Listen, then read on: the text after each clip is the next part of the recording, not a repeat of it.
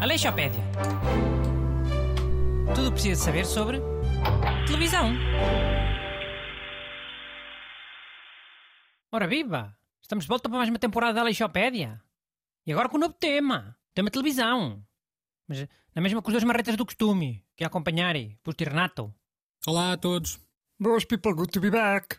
E vamos tirar esta nova Aleixopédia com um programa de televisão muito importante. O famoso programa Os Marretas. Uh, exatamente. Faz hoje anos que estreou The Muppet Show. Foi a 5 de setembro de 1976, uh, nos Estados Unidos. Uh, em Portugal estreou mais tarde, claro. Foi, foi só em março de 1979. E o nome por cá ficou Os Marretas. Por acaso acho que esse nome está bem, bem apanhado. Muppets Marretas. Acho que também é preciso elogiar quando as traduções ficam fixes. No Brasil é o show dos Muppets. E vocês sabiam que Marretas era uma alcunha que os brasileiros chamavam aos portugueses? Há muito tempo, na, na altura da independência do Brasil? Não sabia. Mas, mano, se calhar por isso é que no Brasil não ficou os Marretas. Porque podiam confundir. Eles podiam ficar a achar que era um show de portugueses. Hum? Pá, é capaz, é. Uh, mas, uh, voltando aqui ao início dos Marretas, uh, o Jim Henson, que foi o criador, já fazia este tipo de bonecos para outros programas. para a Rua Sésamo, por exemplo, que estreou em 1968.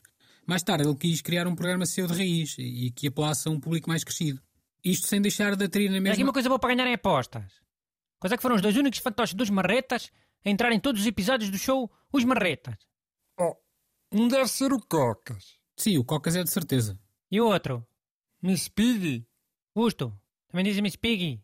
Não, uh, digo. digo o Waldorf e o Stettler.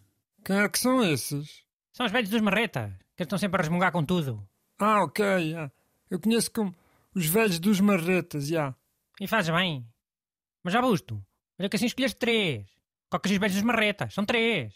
E diz que eram só dois, que apareceram nos episódios todos. Hum. Então escolho só o Waldorf e o Stettler. Os velhos dos marretas?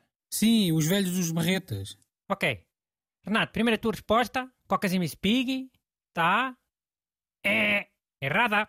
Já, já sabia. Agora a resposta do busto. Está. Suspense, vamos ver. Muito suspense. É. Errada. Os únicos marretas a aparecerem em todos os episódios dos marretas foi o Cocas e um dos velhos. O velho chamado Waldorf, o que tem o bigode.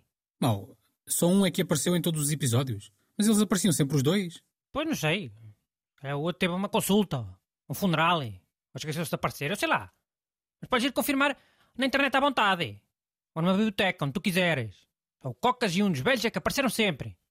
Tu e o Renato perderam esta aposta, sem espinhas. Mano, mas qual aposta? Nós nem apostamos. Apostaram sim, senhora. Estava subentendido. Ok, então vê lá se sabes esta, ó oh Bruno. O Cocas no Brasil é o caco, o sapo. Super já sabia. Sim, calma. Mas e em Espanha? Sabes? Sei, claro.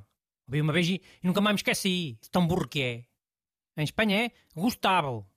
E nem sequer é sapo. É rã. Rã Gustavo. La rana Gustavo. Mas nisso até fizeram bem. Porque o original é frog. E frog é rã, não é sapo. Pá, e então? Sabe, Cocas fica 300 mil vezes melhor do que Rana Gustavo. Nem se compara. Já, sem dúvida. E tu por acaso sabes o que é que cá ficou cocas? Em Portugal, os primeiros traficantes de cocaína traziam cocaína dentro de bonecos do cocas. Por isso é que ele ficou cocas, cocaína. Oh, isso é mentira. Foi o que eu ouvi dizer. E ele tem lógica, bate certo.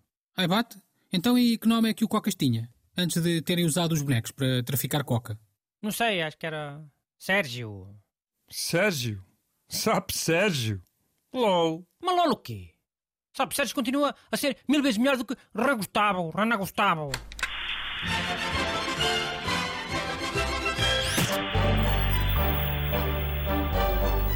Aleixopédia. Tudo precisa saber sobre televisão.